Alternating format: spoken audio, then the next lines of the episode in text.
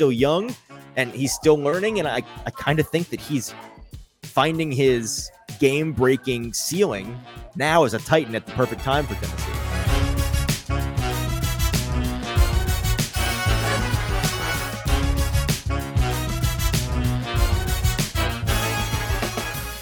Welcome into the Hot Read Podcast, live from Boombozz Pizza here in Spring Hill, Tennessee. I'm your host, Easton Freeze, director of published content here at BroadwaySportsMedia.com. We're also brought to you by the 440 Podcast Network, and you can follow me on social media at Easton Freeze. I'm joined as always by producer JT. You can follow on social media at JT underscore Runky. JT, how are you?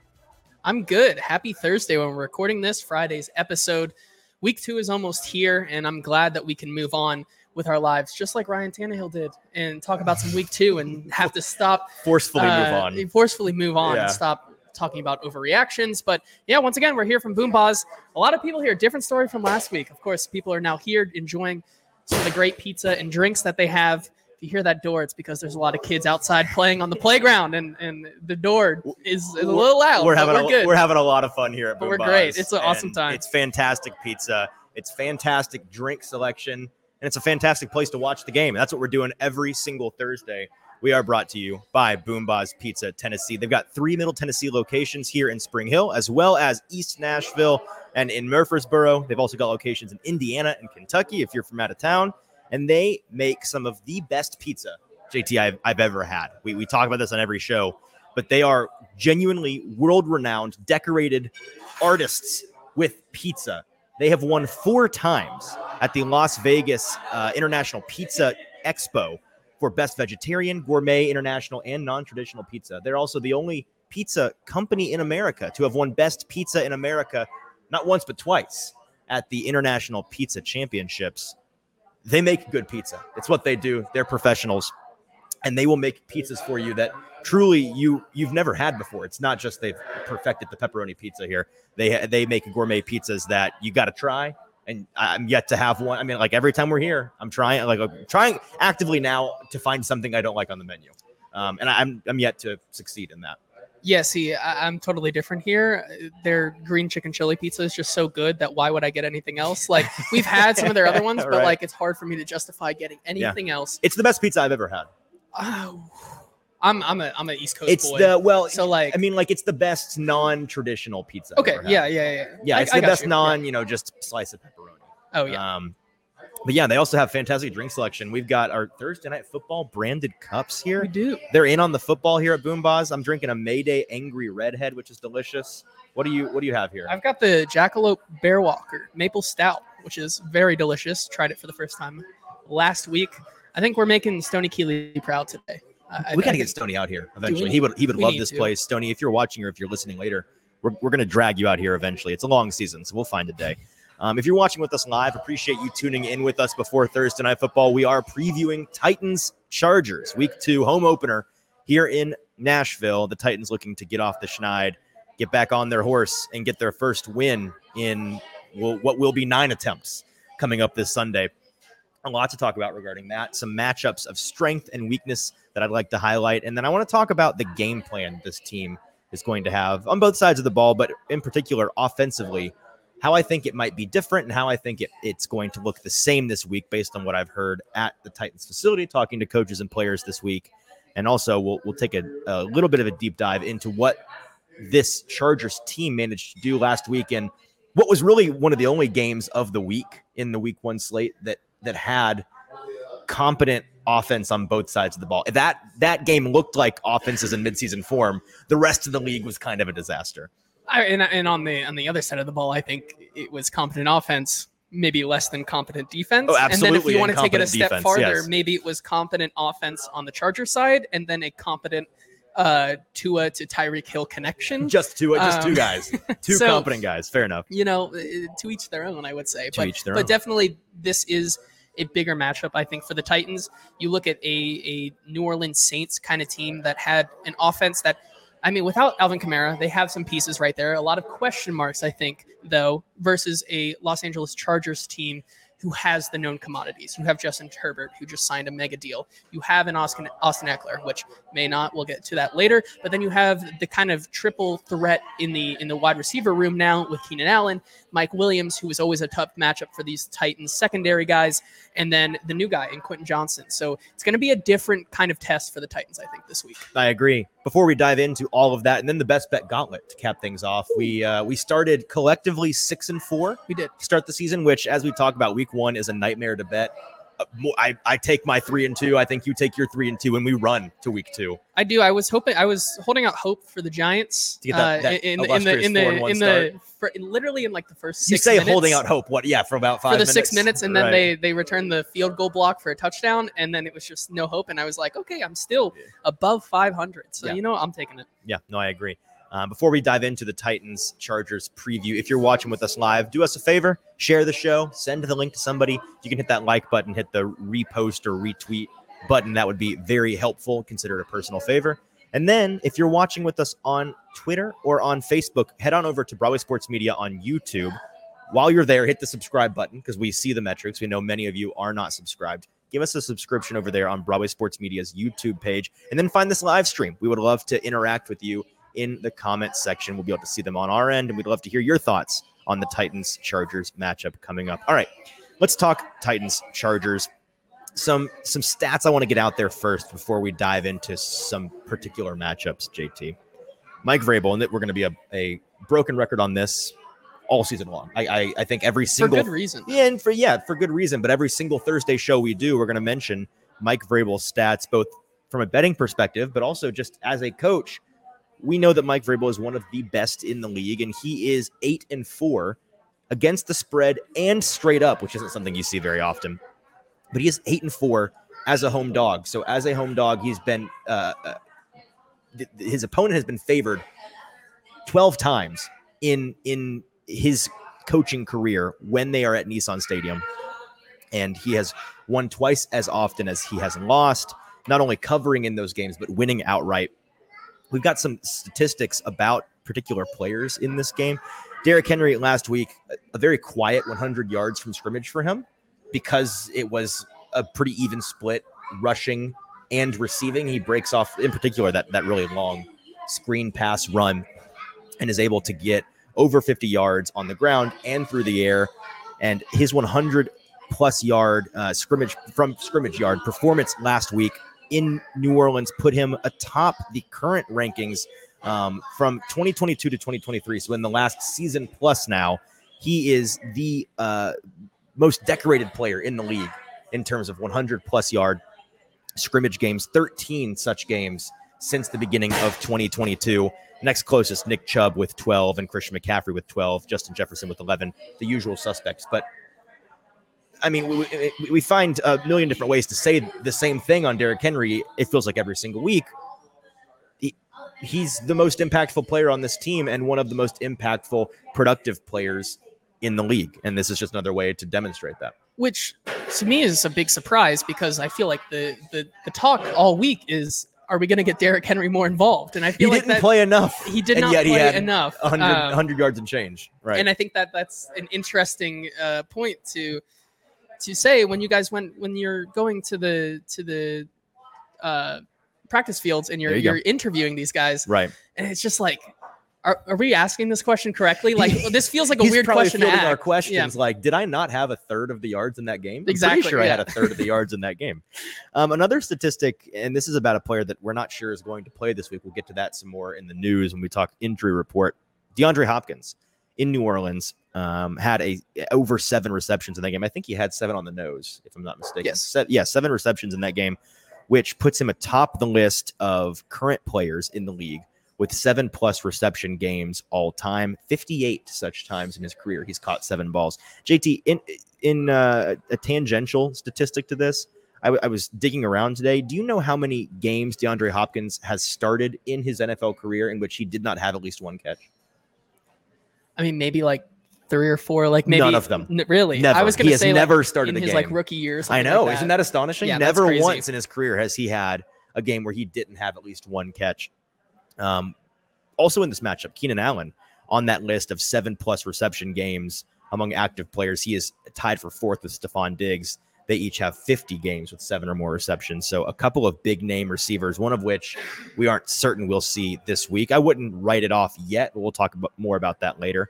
Um, by the way, DeAndre Hopkins is also 12th all time. Not only is he first in current players with seven plus reception yard games or seven plus reception games, uh, he is 12th all time in that in that metric and climbing. Let's talk matchups now, and I, something that I, I wanted to mention at the top of the show. We kind of started to get into it. I held it off because I wanted to mention it here. This game is going to look and feel so much different from week one fundamentally because Titans Saints is a matchup of two relatively similar teams. I would argue in the sense that, and we don't really, we don't have a super firm identity on either of these teams because they have undergone so much change this offseason.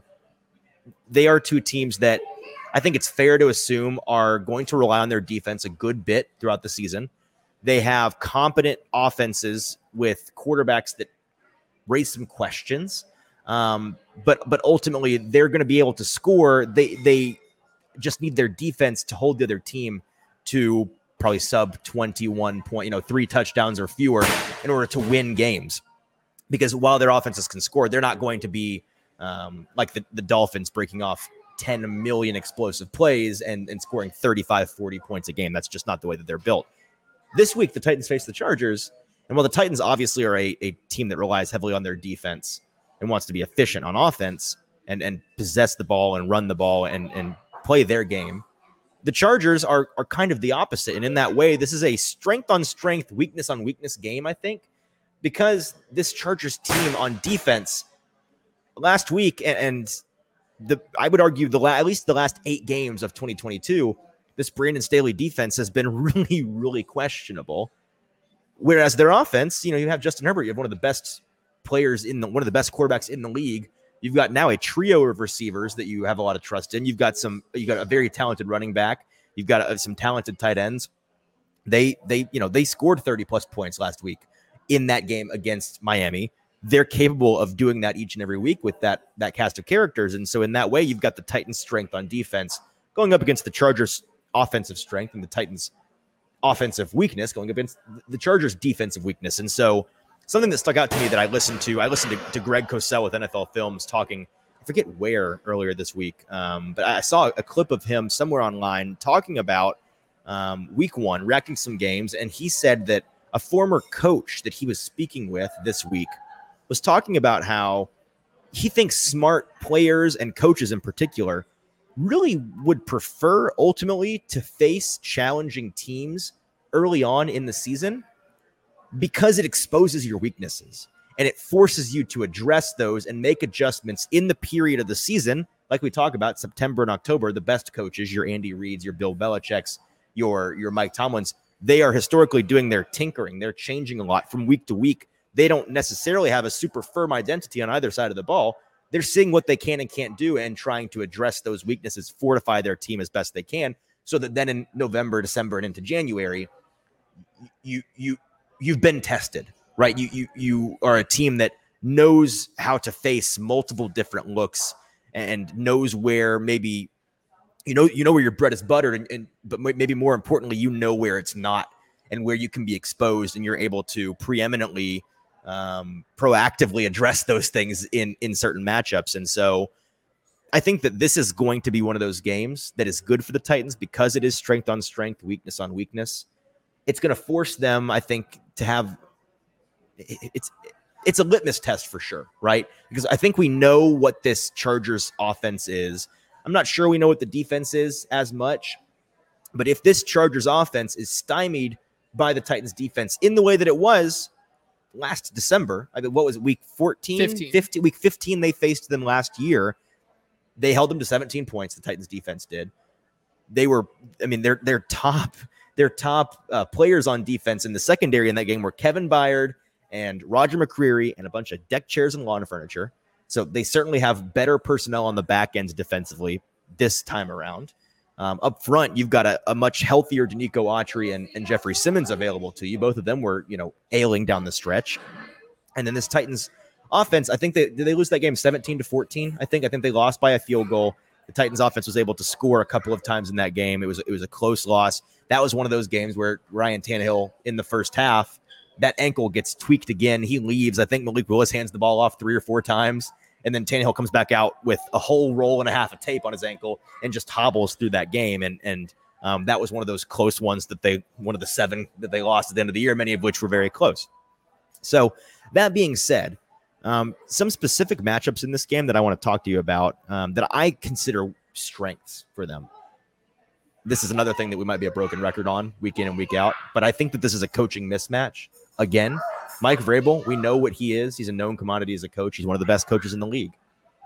Brandon Staley is a guy that I he, he single handedly has forced me, as long as he has been with the Chargers, to doubt the Chargers coming into each season because I just think he is a limiting factor as their head coach.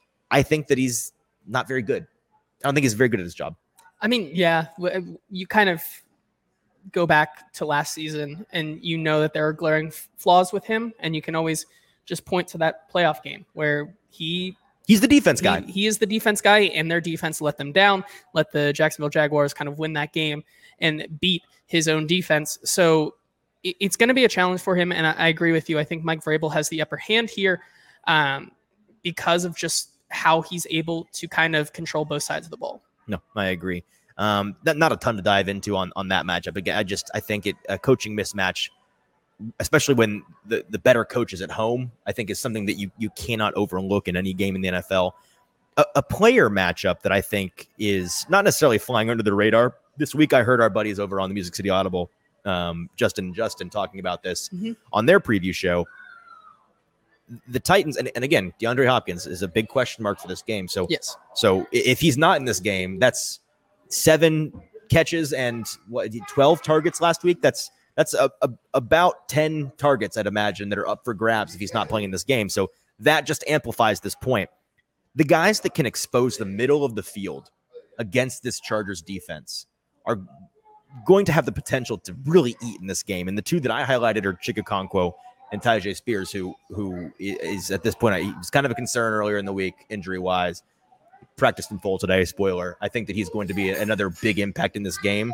Um, whether or not he plays more than Derrick Henry, we'll see. I, I, doubt that happens based on how much blowback there has been. But even if he's not, it may it may go 60 40 flipped to 40 60. You're still going to get a lot of Tyjae Spears. They're not sitting him down. They're really fond of him and what he can do. And especially as a, a threat in the pass game, because we saw in that first game, not only are they comfortable with him on the field, they're comfortable with him as a running back running routes out of the backfield and lined up in the slot. They they are comfortable with him as a route runner. He's going to be one of those guys that's going to be able to expose th- those seam routes, those middle of the field crossing routes. And the player on the Chargers defense in particular that that I think that they're going to be able to pick on is is Kenneth Murray, who is a I think this is his, he's a third year, either second or third year linebacker. Um, had some questions coming out that I think are all coming to bear at this point not the biggest guy in the world. His coverage skills are really lacking. He was the lowest graded, according to PFF, defender on the Chargers team last week in week one with a 29.4 PFF score, which, if you're not familiar with PFF, is about as bad as you see for any player. Like I think Kadarius Toney had a 22 in week one for reference. So yep. there, there's your reference. Um, just barely better than what Kadarius did, according to PFF. He allowed four receptions on five targets for nearly 60 yards in week one against a Dolphins team that has a lot of talent in the receiving core. But I, I mean, in terms of their, in terms of their their guys that are going to punish you across the middle of the field, that's not really what Jaylen Waddle and, and Tyreek. I mean, Tyreek can punish you anywhere, but those guys are the speedsters. They're lined up on the outside more often than not, and they're they're trying to stretch the field more often than not. And the Titans in in guys like Spears and in Chig are, are and and Treylon as a big slot used the way that you saw AJ Brown used a bunch in his heyday here in Tennessee. The way that he'd have those crossing routes where it would be a seven yard, seven air yard catch that goes for 93 yards and a touchdown. That's something that I'd kind of be shocked to see them not try to exploit this week. Yeah, I, I, I would agree with you there, and I still think that the wide receivers that they have this week, if it is just in fact Treylon Burks and Nick Westbrook-Ikhine and Chris Moore is like your one, two, three punch. Right. Like, I still do think you try to get Treylon Burks and Nick Westbrook-Ikhine um, those kind of looks that we kind of saw Tyreek kind of get as he got downfield, and then you kind of open the space because of how much you can take away that linebacking core and just Right. kind of get those more one-on-one matchups. I, I'm super excited to see that, but I do agree with you that like if there is a week t- for Tim Kelly to to kind of use his dynamic weapons in Chig Okonkwo and Tyjae Spears, like this is the week to do it. I, I, I, while we're on receivers, this is kind of out of the, the structure of the show, but I just wanted to mention, and I, I wanted to try to get our audience involved here. If you're watching with us live on YouTube, in the comments, let us know who, who's the receiver. And I'm, I'm posing this question to you as well. Who's the receiver on this Chargers team that you are most concerned about against this Titans team? I mean, it's got to be Mike Williams to me personally. Um, I think that was the I biggest. agree. I, I think that was the biggest uh, concern last season when they played against this Yeah, this pull that up Titans team, um, and I think it continues to be because there wasn't that much turnover in the secondary. There is a clear and obvious height differential, kind of when you're going up against Mike Williams and this team Especially if your name is, is uh, uh, Roger McCreary. Roger McCreary, Yes. right? Um, Height like, and reach differential that is. However, they were kind losing of, they kind proposition. of were able to lock him down last season, but like I, I still just think that with however many weapons they have, and if If I'm not mistaken, that he was really banged up at the end of last year. He too. was, I, yes. I'm imagining he probably Um, wasn't at full strength in that game. you know he still is dealing with a few injuries now, as Mike Williams does.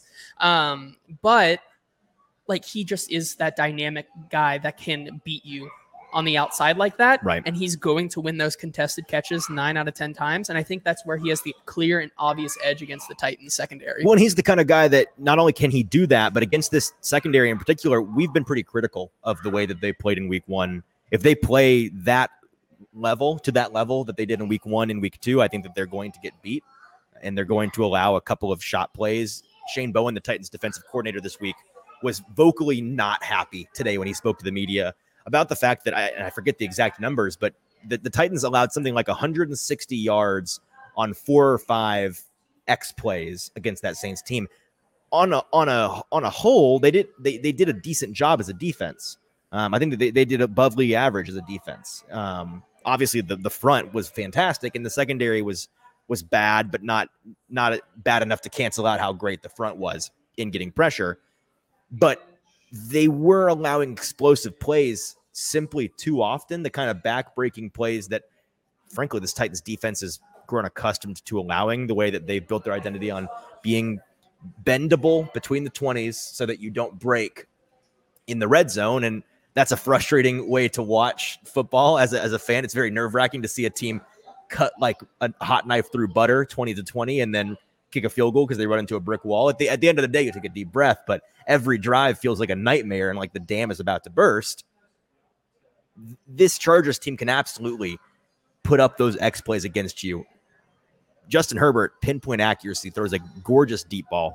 Again one of the he has the athleticism absolutely to extend plays and give his receivers time to get down the field. If you're looking, if you're a betting man looking to to place a Chargers longest reception wager, I don't know what the number is. I've not looked at it.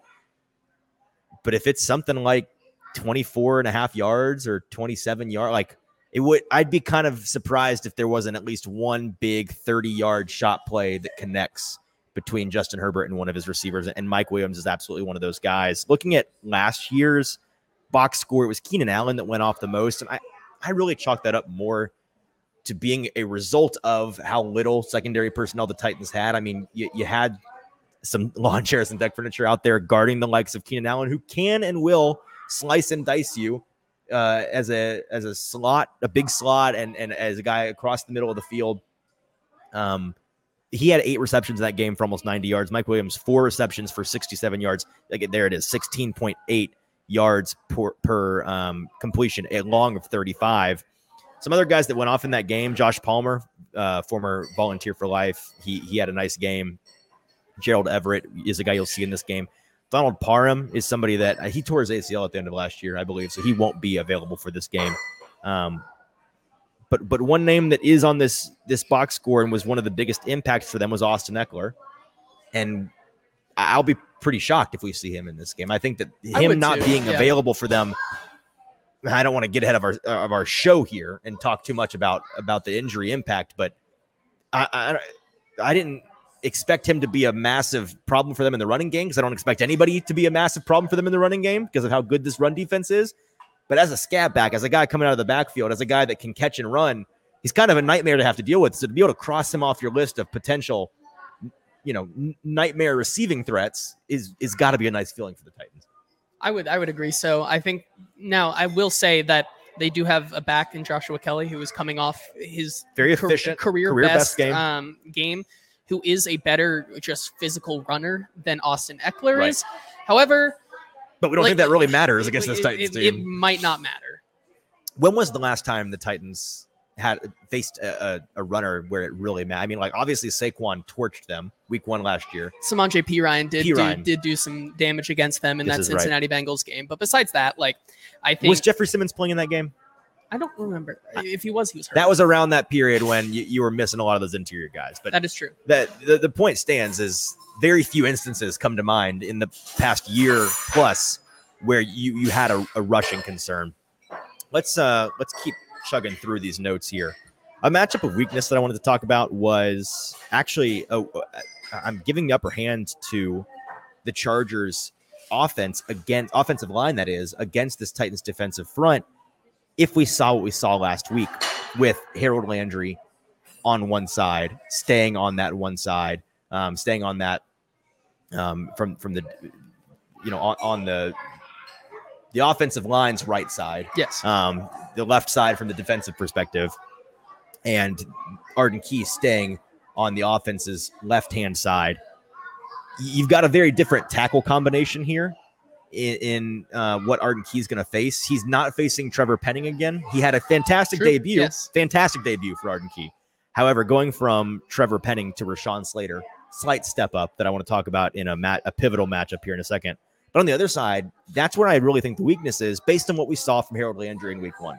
Now, the caveat here is Denico Autry is known for bouncing outside and, and helping out as an end often in games.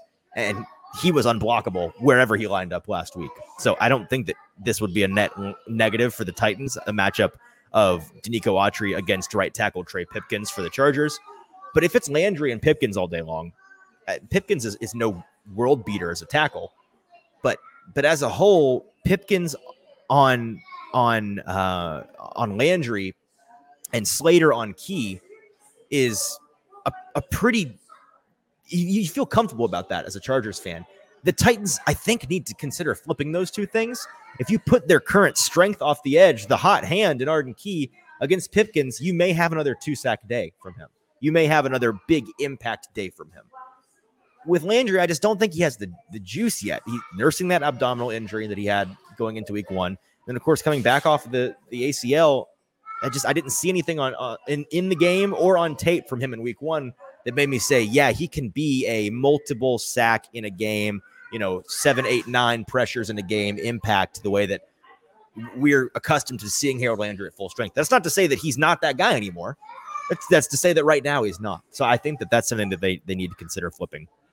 Yeah, I would agree. It, it'll be interesting because it, this Titans defense is very stubborn. I think, and like you, it, we've been talking about versatility a lot on the offensive side of the ball, but the defense feels very like cut and dry. Just like this is this is what we're going to do. Right. So it'll be interesting to see if it if they start out like they they have been, and um, Arden Key is not getting a lot of success against Slater.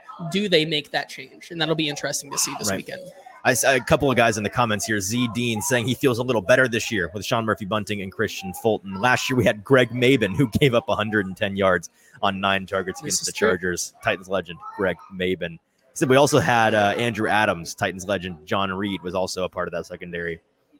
Um, let's talk a little bit about Key and Slater. That is assuming they don't switch a key matchup in this game, and it is. I mean, like Rashawn Slater is a young man that can ball. He's one of the best tackles in the league, one of the best left tackles in the a league big reason why for they sure. struggled on offense last season. Right, they lose they lose him in week Yep. two, week three. He goes down Mhm. for the year. Um, he's back and looked good in week one. He's a stud. But Arden Key, I think, is also a stud, and I, I, I don't think it's crazy to say we may be in the midst of a like a mid to late career ascendancy. I, I say it's not late in Arden Key's career, but it's it's late to make the leap. And I think he may be just a, a late bloomer in that regard because from what we saw through camp, what we saw in week one, the, the trend from what he looked like in San Francisco to Jacksonville to Tennessee, it all points to this guy not reaching a ceiling yet. He continues to get better and better, and he's still young and he's still learning. And I, I kind of think that he's finding his game breaking ceiling now as a Titan at the perfect time for Tennessee. I would agree with that. I think, like you said, and it's not late, but obviously being on your third team overall is probably a little late. Um, but Right. of course, that's why they brought him in. I think that was it was, if I'm not mistaken, like one of the first guys that Ran Carthon brought in. Yep. If it was not the first or second guy that he It was that in, first batch of guys the- that he he was he very wanted. early on, and from even then we knew that like, oh, this guy might have the juice to even make this front seven even better. Some numbers on him from week one: most quarterback pressures in a game since the beginning of the 2022 season, according to Next Gen Stats. So in week one, he came in second in the league, tied with uh, the Bills' Ed Oliver and Seattle's uh, Uchenna Nwosu, with 11 quarterback pressures, according to uh, Next Gen Stats. First overall was Nick Bosa. Oh, excuse me. Oh, I said since week one. I totally read this wrong. This is most in any game since the beginning of last season, week one. So an even more impressive metric. Second, um, his week one performance comes to Nick Bosa, who uh, against the Rams last October had 12. He had one of the best games of the last two years in terms of pressuring the quarterback in week one. Another metric, most quarterback pressures in a game by a Titans player since the beginning of the 2019. Let's see. Yeah, it's very small. 2019 season, according to Next Gen Stats. He comes in second, um, just behind Harold Landry, who had that massive career year in his contract year, and, and that's what got him paid. Uh, again, 11 pressures for him. Um, the, the second most by a Titans player. Harold Landry had a, a 12 pressure game against the Colts in September of 2021. So certainly a guy to watch in this game. Certainly a guy that I think will probably start up against that left side. I the Titans aren't really a team known for switching their guys side to side a lot on the defense, whether it's in the secondary or up front. They do make some exceptions. I kind of think by halftime in this game, they'll be considering making that exception, if not having already made it. So that's something to watch. Um, another pivotal matchup is Kellen Moore, the, the Chargers' new offensive coordinator, uh, formerly with Dallas for the past couple of seasons. He replaces Joe Lombardi, who was a abject disaster in uh, in LA. The the football hipster society had been calling for his head for over a year. They were delighted to see him go because many that are firm believers in Justin Herbert were like, "This Joe Lombardi cat's got to go. Like he's holding he's holding our boy back." And so now you get Kellen Moore in there, younger, I, I would say universally agreed upon as a better offensive mind. And in his his scheme is going up against that of Shane Bowen, Titans defensive coordinator. Um, looking at what Kellen Moore did in week one, because this is another game where the Titans are facing off against a team that personnel wise on offense, pretty similar. They don't have a quarterback change like the Saints did, but in terms of their scheme, it's a brand new coordinator. We, we don't know yet quite what Moore is going to do to marry his track record in the NFL with what he has in his personnel in LA. But in week one against the Dolphins, and I want to put a caveat on all of this, talking about last week and saying the Dolphins and the Titans are very different opponents. These coordinators don't have one game plan that they copy and paste game to game. It may look completely different. So we're gonna we're gonna take that grain of salt and try to find some clues from last week without assuming this is what it's going to look like against the Titans. It could be the complete opposite because in some ways the Titans and Dolphins are complete opposites. But in week one, very, very low air yards per target in his scheme. And that was something that people were mad about Joe Lombardi having a, a Ferrari in Justin Herbert, is in particular his arm and his ability to take deep shots, stretch the field, break your defense with those X plays. And he just refused to do it. He refused to push the ball down the field. Lombardi did with his scheme. Kellen Moore comes in. Dak Prescott is a guy that they've not been afraid to do that in Dallas with CeeDee Lamb taking shots. So they thought many that were they're a fan of this move, the Kellen Moore would come in and be a guy that's going to immediately stretch the field. We're going to see just we're going to see just what this guy what this guy can do pushing the ball down the field and, and stretching things. And offensively in week 1, his air yards per target were very I think it was like 7 around the ballpark of 7 if I if I'm not mistaken. Air yards per target um, from from Kellen and Herbert, uh, which is below both of their standards, below even what Lombardi was doing on average with Herbert. That's not to say that it won't change in this game. And based on the way that this is Titan secondary had a proclivity in week one to give up some big plays, maybe that number triples. Air yards per target is like 19. But I, I was surprised by how little they pushed the ball downfield in that first game. However, despite that, Kellen Moore's offensive performance in week one, sneaky good. Even though they lost the game, I think obviously that you score 30 points, it's easy to say. It's probably the defense had a, a, a big hand in that loss. He had the number one offensive success rate, um, according to the metric offensive success rate in the league in that week one game, one out of 32, according to uh, to that metric. Kellen Moore's offensive success was. Um, Shane Bowen, like I mentioned earlier, just reading through my notes here, he was displeased in the amount of chunk plays the Titans allowed. Again, like 160 yards on five completions, something they absolutely cannot do against this Chargers team. Um, a, a, metric from the Chargers' first game that was fascinating to me, and, and a big talk of this game that I I've kind of buried the lead a little bit because it was the most impressive part of what the Chargers did offensively. But I, I've buried it intentionally because I don't think it's what we'll see against this Titans team. JT, they had, according to efficiency metrics, one of the this is not an exaggeration, one of the best rushing performances in a single game as a team of all time in the history of the NFL. They did. Yep. They were top 10 um, in terms of rushing game performances, uh, efficiency wise, in that game. Had over 200 yards. This is a, a really funny way of framing their week one loss because of that top 10 list of rushing, rushing efficiency games all time. They were the only team on that list to have lost that game where they went off running the ball. Typically, when you have an amazing rushing performance, you're salting the, the game away against an inferior opponent. But another one that's just, you're a Chargers fan, you, you have to have been talking about this all week long.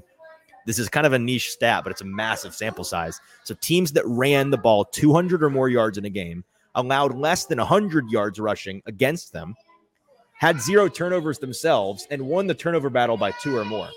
So won the over doubled your opponent rushing the ball, and you ran the ball for 200 plus yards, and then winning the turnover battle by two or more and being clean, not turning the ball over at all. Those teams since 2000 had been 110 and 0, and oh, now they are 110 and 1 because that is exactly what the Chargers did in losing that game to the Dolphins. But um, before we move on to, to the next topic, any thoughts on on Kellen Moore and what what challenge he brings for this team? And I think the the air yards per target could be kind of chalked up to they wanted to do something out of Kellen Moore's like comfort zone in that they wanted to slow the game down as much as possible, even though they really couldn't have. But you like you saw you give the ball back to the Dolphins every single time. Maybe just and, force and, trying to force that Mike McDaniel's Ferrari of an offense to slow down and dictate pace. Exactly. Right. Um, and so I, ju- I just think that what you saw last week is probably not exactly what you are going to see this week against the, the the Titans, and it's like very hard to go off of. I think. The last matchup I want to talk about is the Titans offensive line versus Chargers defensive line.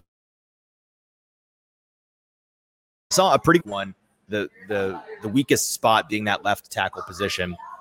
Um, but this Chargers defensive line in week one really underperformed. Um, they uh, Nick Bosa and Khalil Mack, their top two guys uh, that you you have circled when you're facing this team yes. up front. They had four and six pressures last week, respectively. All of them were QB hurries, so that, that you know really a sneaky bad game for them in that respect. Uh, their defensive tackle Sebastian Joseph Day, the only guy on that team with a quarterback hit last week. Tua stayed very clean. Now, I think a big part of that, every surprising stat like this typically has a corresponding stat to explain it away a little bit. Tua got the ball out last week at an alarming rate. He was getting the ball out so quickly, sub two and a half seconds um, time to throw for him. Ryan Tannehill, on the contrary, in week one, had uh, I think right around, if not north of three seconds to throw per drop back. So like a four tenths, five tenths of a second added on to the time that the Chargers defensive line on average is going to have to, get home. That's going to help. Like that's not a, that's not an insignificant number at all. It's a pretty significant metric. Um, but I don't think that's all that it was. I, I just I personally I don't think Khalil Mack is. I, I think he's kind of lost it a little bit. I think he's lost a step. Nick Bosa, I wouldn't say that about, but he didn't look good in Week One. Yeah, I, I mean, I, I would agree with you on that one. Khalil, Khalil Mack is not what he once was, right? And then also we saw. How old is he?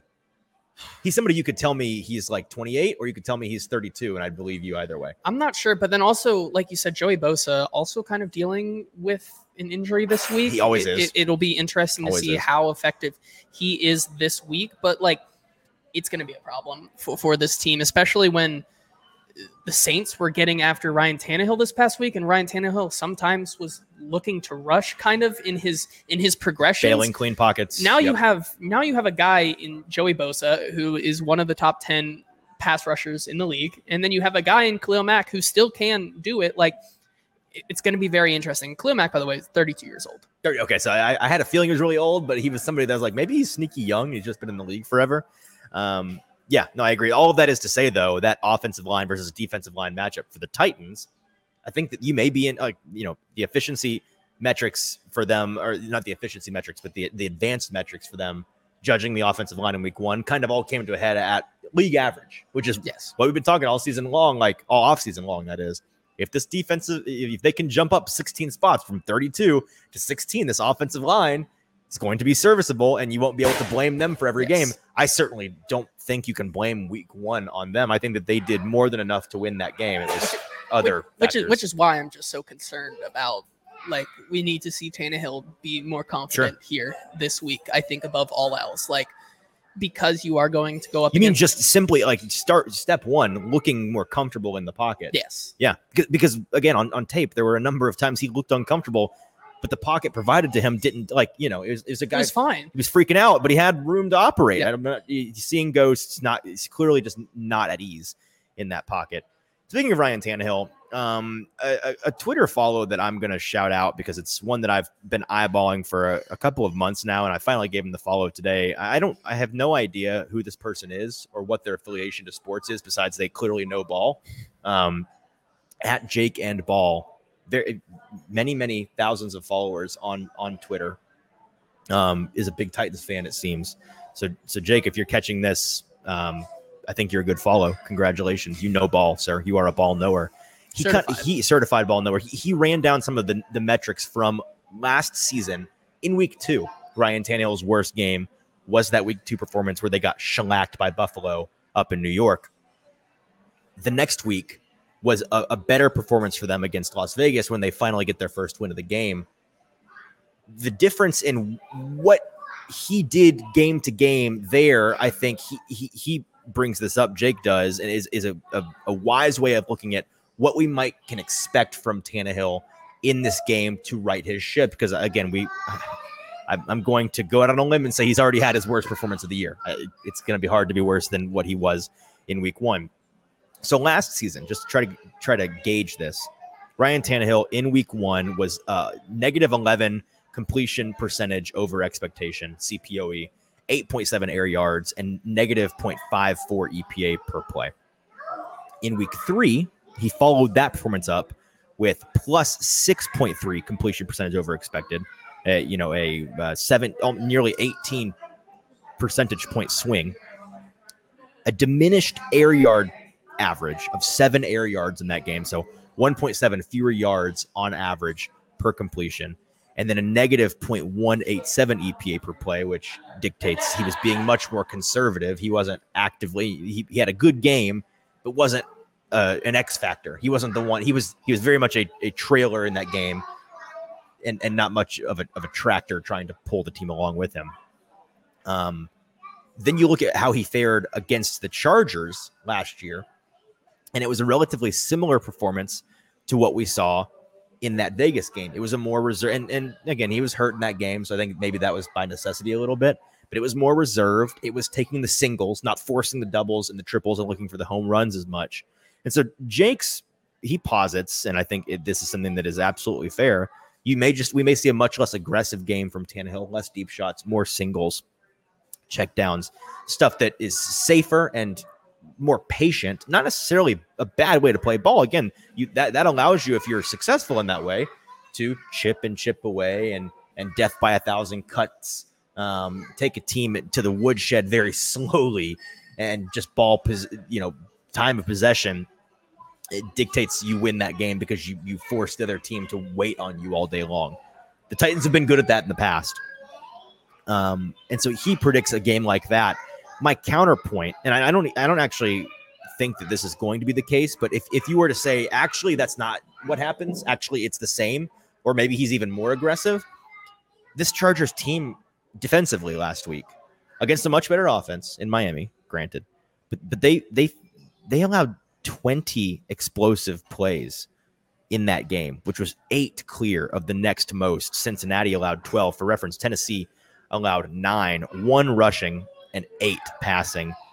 With the Chargers, their 20 plays were broken up as three explosive rushes and 17 explosive passing plays. So the, the Titans may just look at this defense and say, yeah, maybe we want Ryan Tannehill in these situations to play more conservative, but in this instance in particular, we're we're still going to feel obligated to take some shots and try to break this defense because they're breakable. Clearly, they're breakable. And, the this take is probably not a good one because it's so boring and really doesn't amount to anything. But Mhm. like, I cannot say for certain which way they'll go with that because in, in, in You're right. That in- take does have no substance. That's not a here- take. And here's here's why, right? I think you look at that metric of the Chargers not giving up that much rushing because of just how little the Miami Dolphins were doing already. Right. Uh, Raheem the Dream. and kind of already putting more eff- emphasis on to Tyreek Hill and Jaylen Waddle already. Like they were they were already trying to put emphasis on stopping their best parts of their team and still kind of were bad at that. So what if they do the same this week? And we know that this Chargers run defense, which was 29th in the league last year, Mhm. what if they try to put emphasis once again on Henry and he just has the explosive plays because it- it- the the personnel there just isn't enough, I think, to Right. stop these explosive plays sometimes. So it'll be very interesting to see, like, because I do think we will see a lot more Derrick Henry this week, but maybe not in more carries to Derrick Henry because I think outside of what we saw last week, Derrick Henry might be on the field to just use that as like a scare tactic, a fear tactic Sure. that Derrick Henry can Forcing you to break off him. at Right. any single moment. So, uh, unlike you, who your take is just I don't know, lame, weak. My bad. I'm Sorry. going. I'm going to posit what I think. Uh, this is. I'm not predicting what they will do. This is what I think that they should do. Okay. I think that they ultimately shouldn't really materially change their game plan much offensively um, from week one to week two. I think that they should do a lot of the same. Playing more conservatively will keep you from making as many massive backbreaking mistakes like Tannehill did, but there's a little bit of a play scared and lose ta- like you know mentality there of like you know you got you you've got this team you've been game planning how you generally want it to look all summer long you've been practicing that way for over a month now you've got a new offensive coordinator that you know i think week one was a un unfiltered look into the way that he generally wants this team to play football and that is taking shots being creative trying to push the ball downfield and also cap- be capable of being a ground and pound team that that is efficient and and kills you on the ground. Um, I, I just I don't think that they should fall prey to overreacting to week one and going away from a game plan that that ultimately worked. And that's that's my my main reason for them going with it. Again, if you just mentally take out the three interceptions from Ryan Tannehill, which were bad reads and or bad throws, and you consider you just take Tannehill out of the equation and consider the rest of what went on offensively, how how the players were able to get open on the on the tape, the creativity of the play calls, the play of the offensive line, it worked. It did. it worked. If you if you just plug in a a a quarterback that that throws one less interception and connects on one of those t- touchdowns, they win the game pretty comfortably. Um, and so that's the ultimate reason why I think that they shouldn't get scared by that game that was good and ruined by Ryan Tannehill's day and, and try to rewrite the way that they're going to approach the game offensively. I think it'd be foolish. I, I and I agree with you. I think obviously when we get to the news here and start to talk about some injuries, this is where you kind of have to deviate from that offensive game plan. But then also, and not to not to beat you to the punch here, just something I want to add Yeah. about this game, like we saw last year with their Chargers game. I, I see that you hear the secondary has to be maybe the biggest. Like it, Defensively, it's the only change that you want, right? I think it's the only fair to like defensively. What do you want to change be- in this game? How about the secondary just doesn't stink? How about that? And I think the game might be more on the secondary than it is on Tannehill this week. And what I mean by that is Hmm. that when we looked at the the Titans and Chargers game last season, Justin Herbert had a bad day, but I mean, the Titans made some crazy plays. I mean, we, we kind of forget about that. I think it was the Tre Avery one where it was like the push out of like the They're in the end zone. The- in the end zone, He and jumps, he- bats the ball back in bounds for the like interception. it, it took some half. crazy Yeah. athletic plays It to did. stay in this game. Sure. And so if they can just play more consistently, I think it's going to make all the difference than if Ryan Tannehill comes back to normal Ryan Tannehill. Right. Yeah, no, I agree. So before we get to the news, that that's my ultimate final word is they shouldn't change their game plan. Offensively, the changes they should make some more of Henry early and often and and ultimately being more willing to go to him if the passing game is not going the way you want. it.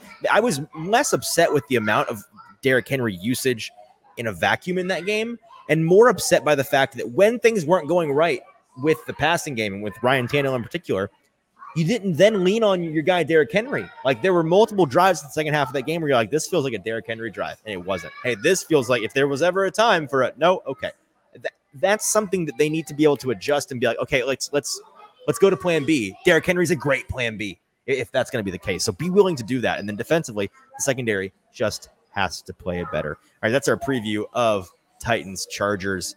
Um, these are just going to get easier, JT. I, I I'm I'm I, I'm not trying to rush the season along, but these previews get so much easier when we have a sample size of more than one game to look at these teams, evaluate these opponents. Um, there's a lot more to say. So sorry if we were rambling a lot in, in that rundown. Um, I think I think that ultimately we got some good points in there, but um, I'm, I'm I'm looking forward to having. It's just the- first month you don't quite know what all these teams are yet, and that's the beauty of it. Trying to figure it out, crack the case, solve the puzzle. But for now, I think that this this game, like like we say, week one is a liar. These two teams may, in this Sunday's performance, look completely different than the two teams we saw in week one. It would not shock me at all if Ryan Tannehill comes back, has two touchdowns, zero interceptions. The Titans offense works well. They have a couple of big plays from big contributors and they score 20 like 24 points, 27 points. That would not shock me simply because of aside from Ryan Tannehill, how much that offense truly worked when you watched it on tape. Um, it also wouldn't shock me if they continue to have issues. Like I just, I, I'm, I'm an open book mentally on what this team is. Um, and with that, let's get to some news for the week before we get to the best bet gauntlet. This is the news with producer JT. Yeah, and we can start here with the Tennessee Titans injury report for today, Thursday, September 14th. Let's start with the guys who fra- who practice fully. We're going to start with Tre Avery and Dillon Radis, Radins, who have now logged two straight full participation back. days. Good for them to be back here. And then some also other good news here. Treylon Burks and Tyjae Spears both back to full participation uh, this week. Your thoughts on those guys? it's a big deal. Um, I, with with Spears, it was more of a concern. You know, that groin didn't seem to hamper him at all in Sunday's game, but you know, he then pops up on a Wednesday. Wednesdays are the are the biggest, maybe something, maybe nothing situation in terms of injury reports. Um, and so him being back is a big, big deal. Treylon being back, uh, obviously we knew he would be with with the, the the fact that he was just dealing with a personal injury issue yesterday, not an injury good for them to be back. And the Titans are going to need those two guys in this game, especially if DeAndre Hopkins is not out there. Yeah, then we can move on to two guys who continue to be limited in their participation at practice this week Kristian Fulton and Teair Tart. Kristian Fulton obviously dealing with that hamstring injury, and then Teair Tart with a groin slash knee injury.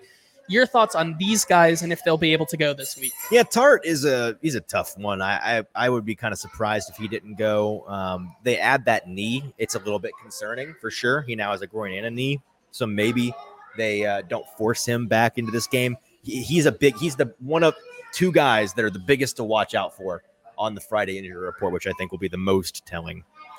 Yeah, and then finally we have the bad news. which Oh, I forgot. I totally forgot Kristian Fulton. Yeah, I'm Kristian sorry. Fulton. Kristian Fulton. Sorry. Uh, also a very big deal. So three guys that are that are very important to watch for on Friday.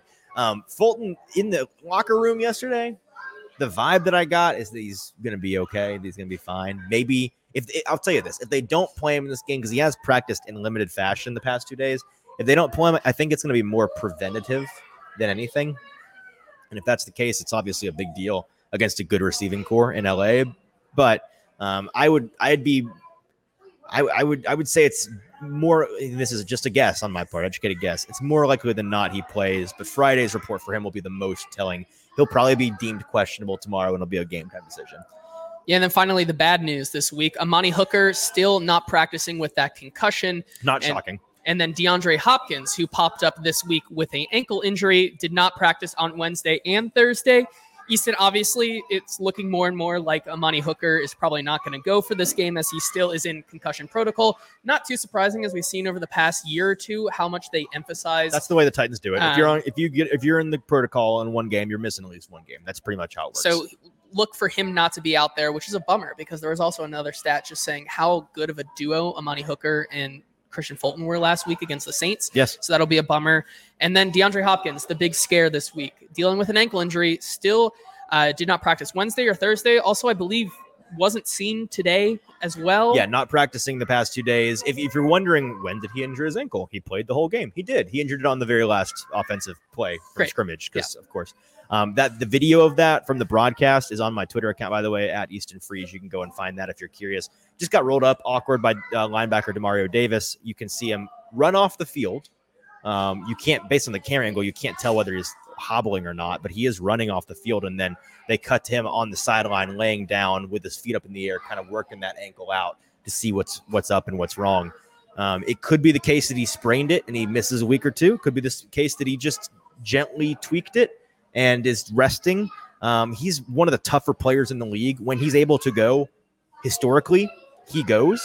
Um, so I'd say like Friday is the big. It's a big tell for him. I I think he'll either be deemed questionable or out tomorrow. My guess is he'll probably be questionable and be another game time decision. But at this point, it would not shock me if he misses at least one week to get that ankle back. Again, it's September. They're going to want him down the stretch and not want to force an injury. That's the kind of injury. If you force it back, it can it can linger all season long. Yeah, then we can move to the Los Angeles Chargers side of the ball here. Obviously, starting with Austin Ekeler, who such a weird situation going on here. We heard that he does, in fact, have a high ankle sprain, Right. um, but also just the the Chargers brass being kind of quiet about this injury. No Obviously, IR, no- yesterday, yeah. yesterday not practicing, having that ankle de- designation, but also gone for a personal issue. And then people were wondering if that was the case. Now I saw he hopped not- on a podcast at one point this week. I I don't and know. obviously he did not practice on Thursday. So it'll be interesting to watch him this week. I'll be shocked if he goes. I don't. I, don't. I I, don't too. think he's playing in this game. I would too. I- I think obviously with the Chargers, I think the biggest thing is the Chargers have a week five bye. So it'll be interesting, Right. not just this week, but going forward to see if Austin Ekeler plays and if they kind of just shut him down for right now. For what it's worth, further proof. Earlier this week, the Chargers did sign a practice squad running back. Yes, they did. So that that's the type of thing that typically indicates you you're going to need some extra running back help. And then, of course, there's other guys on this list like Eric Kendricks, who did not practice, but also for personal reasons. Daiyan Henley, a guy, a rookie this year for the Chargers, who came back. Yep. uh, limited, who will help them on the inside there. Some notable guys, but then the biggest guy here, Joey Bosa, who has not practiced all week this week with a hamstring injury. I don't know about you, but my sense here is this is very much like a Jeffrey Simmons kind of thing. Not practicing, not practicing I'll be surprised. If, practices. yeah, yeah. I'll be surprised if he doesn't play. He may not even practice at all. It may just be rest all week long, and he and he still plays. I'll be kind of surprised at this point if he's not playing. So that is the injury report for both the Titans and the Los Angeles Chargers. a big Friday report day, though. So, like, we're recording on. Thursday. You definitely check in on the report tomorrow. That'll be the most telling for guys like DeAndre Hopkins, Kristian Fulton, and Teair Tart. Then we can move on to some Titans transactions here. Not much to say except that Jordan Ruse has been released from the practice squad to make room for Jacques Jaquez pra- Patrick. Yeah. I want to say Jacques, man. I know. it That's how I read it too. Uh, Jaquez Patrick signed to the practice squad here, so they add a little bit of running back depth there. Yep. Uh, not much to report there, but then we can move on to wardrobe check, ladies and gentlemen. We're bringing them back. Thank you, uh, Bridges report. Jim Wyatt. Jim Wyatt. Um, the Titans will be decked out in white jerseys with navy blue breeches and all navy socks in Sunday's game versus the Chargers. A classic look against the Chargers team. This is one of my favorite uniform looks. I think matchups. I think if, For if the Titans, that i- is the Titans, and then if the Chargers do end up using their like the baby blue the powder baby blues. blue with yeah. yellow, it might be Mhm. Super nice. So a lot of is- blue on the field. Yes, a there lot will of blue be. and red and yellow. All right, that is producer JT with the news, and that leaves us with just one segment to get to today before Thursday night football kicks off in about 25 minutes. It's the best bet gauntlet. Reminder of how this works: JT and I each week go back and forth, picking five apiece of our favorite sides in the NFL slate from that week. We lock in some lines earlier in the week via our social media if we think that the line is going to move. So on Tuesday or Wednesday, you may see us tweeting out, I'm taking this line because of this reason. I'm taking this line because and we do reason. take them, And we do we're, do we're, that. We're putting Yes. we're putting the money down on them. yeah. So like if you want to follow along and make money with us, which last season, 59%, a, an absolute barn burner of a season from a betting perspective. To start the year, we are 60%, six and four as a as a collective, each going three and two. And because of that, JT, we tie in week one. You of course lost last year. It means the T box is still yours, my friend. Where you going with your first pick of week two? So my first pick this week is going to be the Colts, who are actually now underdogs at plus one and a half. I'm taking them here. Um, Division dog. division dog on the road here, but here's why I'm I'm really doing this. One, I think Anthony Richardson kind of surprised me and a lot of people last week with how well he played. And honestly, Didn't surprise me. Quarterback one. Of don't course want to don't want to talk about it. um, I've been I've been trying to tell you. At this point, I don't. You I don't really have, but I've been trying. not even a lot of design runs for him. He passed the ball really well. He ran the ball really well. And I think this Colts team might be a little better with him there than people thought. I thought the offensive line played better pretty- sooner, right? Yes. Like people expected him to out of the gate struggle. It wasn't the case in week one. And they're going up against a Houston Texans team, which while they did play the the Baltimore Ravens close, Right. they still did lose 25 to 9. Like They they, still gave up a bunch of points. And so while how good this defense is, I'm still taking Anthony Richardson to get his first win against a divisional opponent. I think they're the better coach team currently. Um, even against DeMeco Ryans, I think Shane Steichen in that offense is going to be a lot more productive than CJ Stroud can this week. A couple trends that I'm also using to back this pick. In week two, the Colts are 12 and 8 against the spread in the last 20 years and 5 and 1 against the spread since 2017. And then also, when two winless teams play, like the Colts and the Houston Texans this week, the underdog is 67, 37, and 4 against the Hmm. spread since 2005. So give me the Colts this week. I think in a basically what I'm considering a pick 'em, I like the Colts to win. Interesting. Interesting selection. Uh, can't say I agree with that pick. Interesting. I'm I'm gonna be the homer of the week. You took Tennessee last week. I'll, I'll take Tennessee this for week. It worked for you. I'm hoping it works for me as well. I'm taking Tennessee plus three as a home dog, hosting the Chargers, of course. Pretty straightforward. We love home dogs. We love getting that three point full field goal.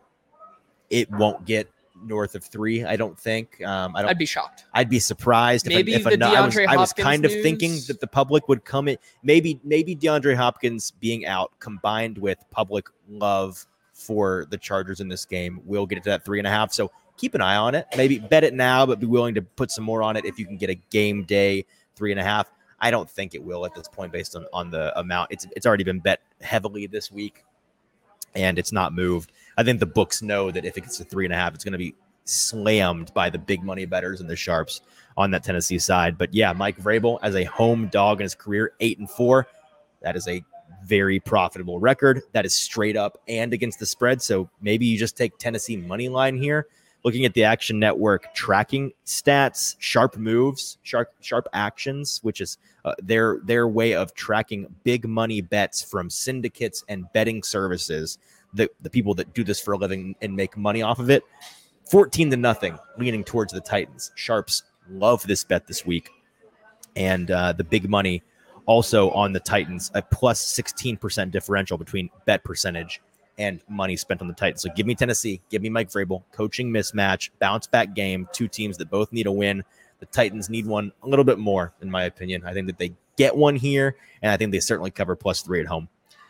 Yeah, with my next pick here, another one that we kind of sniped earlier this week. I'm going with KC minus three, headed to Jacksonville.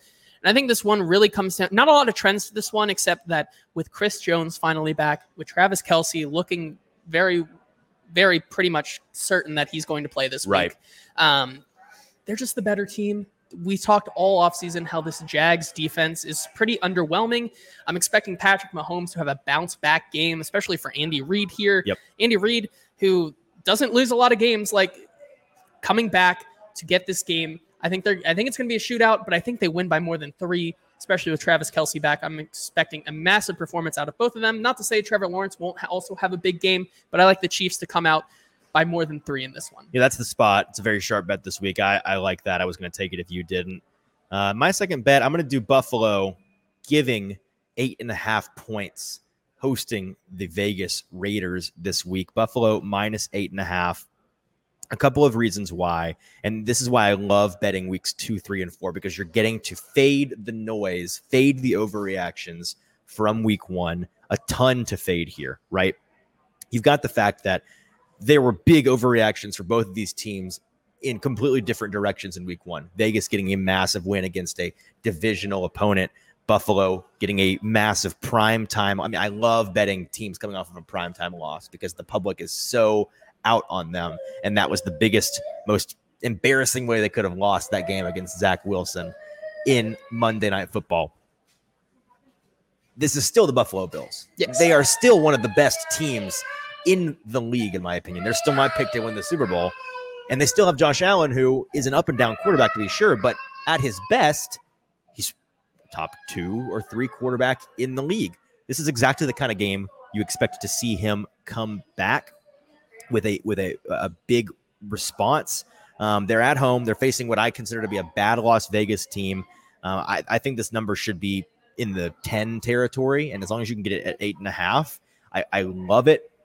This Raiders defense is weak. I think that it's it's the, difference between what Buffalo faced in that Jets defense and what they're going to see in the Raiders defense this week is going to be like going from college to to high school level um, resistance defensively and then offensively. That Vegas offense with Jimmy G last week against Denver, they faced really no pressure at all. Buffalo's front is going to pressure Jimmy G, and he's not historically the best under pressure. Here's a number for you Josh Allen, of his 53 career wins, 37 of those wins were by more than seven points. When he wins, he wins big. And so if you think he's going to win in this game, and I do, I think that he's going to win big. I think it's going to be a big response game for the Bills. Give me the Bills covering. I think that they win by at least 10 points, if not some serious blowout potential. I like them minus eight and a half. It's a good one, but and like you said here, this week is all about okay, who is the teams that are getting way overhyped? Right. This this the after week one. Fade the hype. Fade the hype, and that's exactly what I'm doing here with Seattle. Currently, they're Yeah. they're they're fluctuating between five and five and a half. If I can get the extra point, I'm going to take it. But They're at plus Detroit. at plus five. They're at Detroit So this two week. teams again with completely opposite uh, week one performances and perceptions at this point. Yeah, and, and, look, week two favorites of three or more after winning as a dog in week one are 38% straight up over the last 25 years. 14 Not a good offensive- number. Not a Not a profitable number. 14 offensive points against a Chris Jones-less defense for the Detroit Lions last week. Definitely won that game with a bunch of Kadarius Toney led luck. Yep. Um, some other trends which I like in this game, we kind of had the same exact kind of situation last season. Of course, Seattle was kind of building some hype, but still very just like speculative. And then Right. Detroit, who had this hype and was like building this team, ends Mhm. up being a shootout. Detroit was favored in that game. It ends up being a shootout where Seattle basically leads the entire time.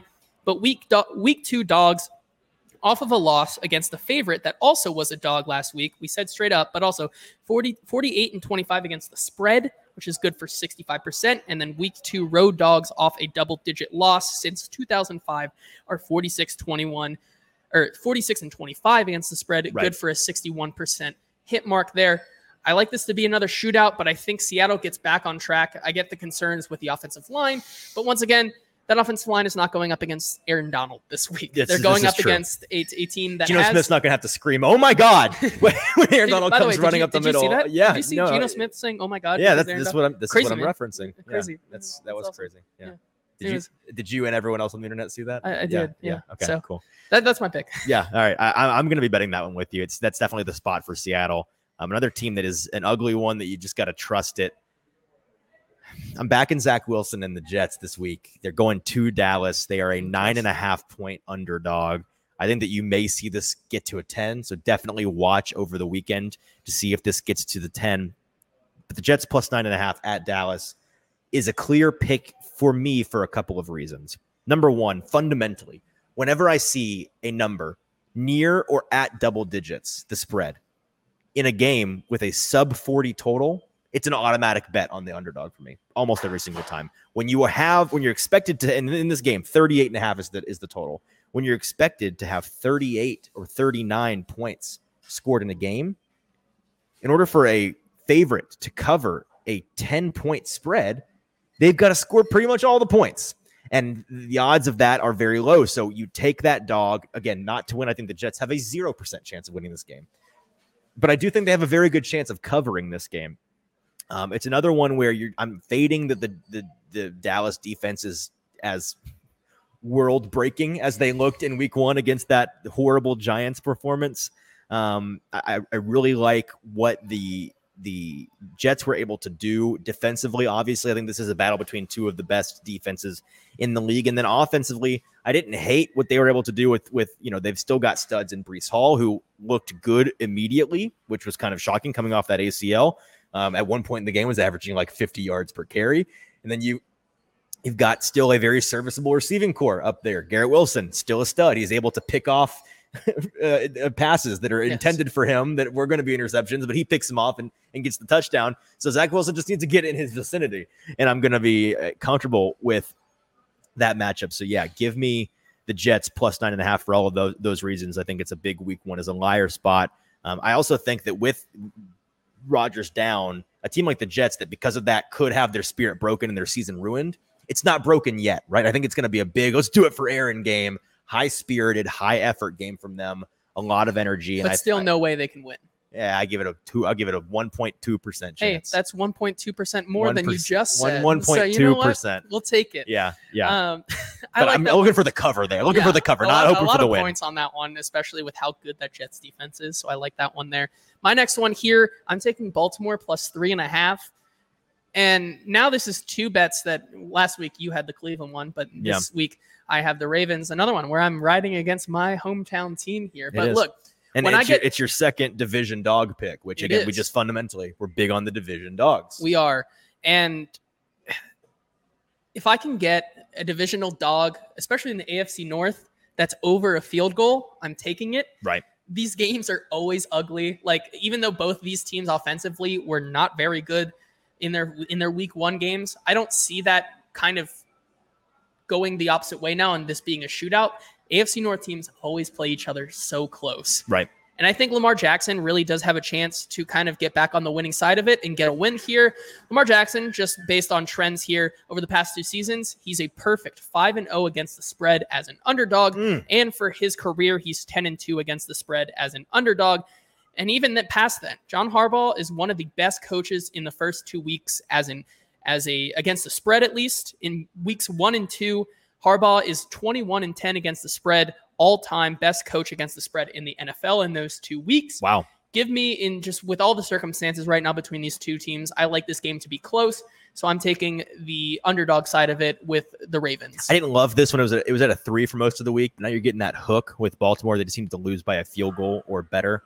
Um, you can see it coming down to a field goal, either if, it, either it if it's Justin like, Tucker like or Evan game. McPherson. It feels like a game yeah. that is won by three points, one way or another.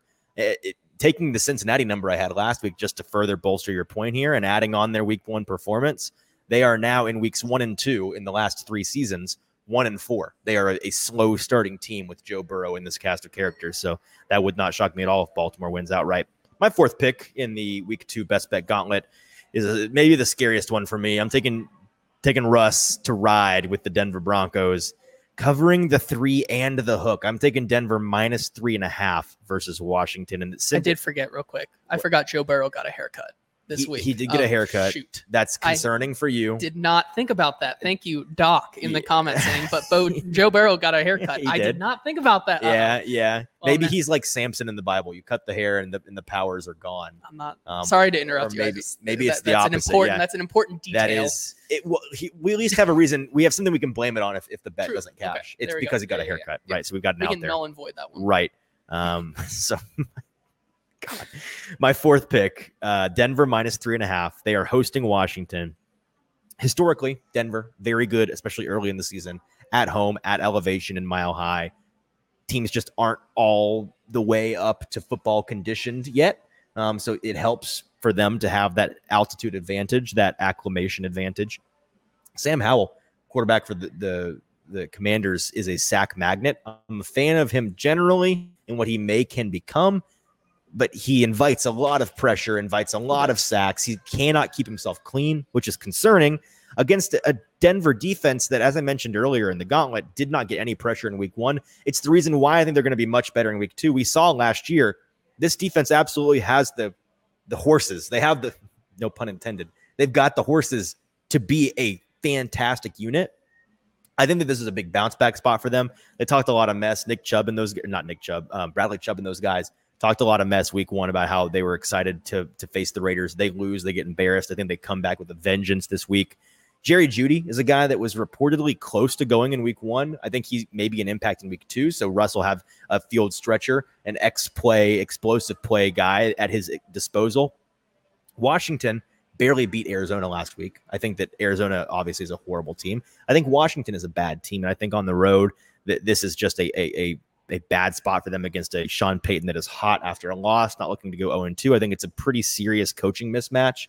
I, I like Riverboat Ron, but more as a meme than as an actual coach. I think that Sean Payton's much better. Um, so I just I like everything about the spot, and it, I like it so much. I can't believe I'm saying it. I'm going to take Russ to cover the field goal and the hook. I think that they win by a, a touchdown in this game. Give me Denver minus three and a half. And I would I would ride with you on that one if Bradley Chubb was still on the Broncos or oh, who am I talking about then? It wasn't Bradley Chubb.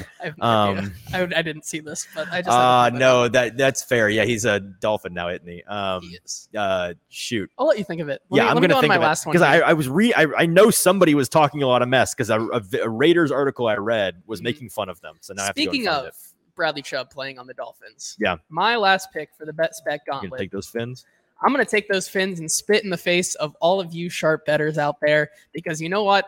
Last season, everyone told me do not go against the, the Patriots on prime time. They're playing the Bills. So it's going to be a close game. And then the Bills blow them out. Killed them. Yeah. like, I, I, I don't care how sharp this line is. I just really like the Miami Dolphins to continue what they are doing.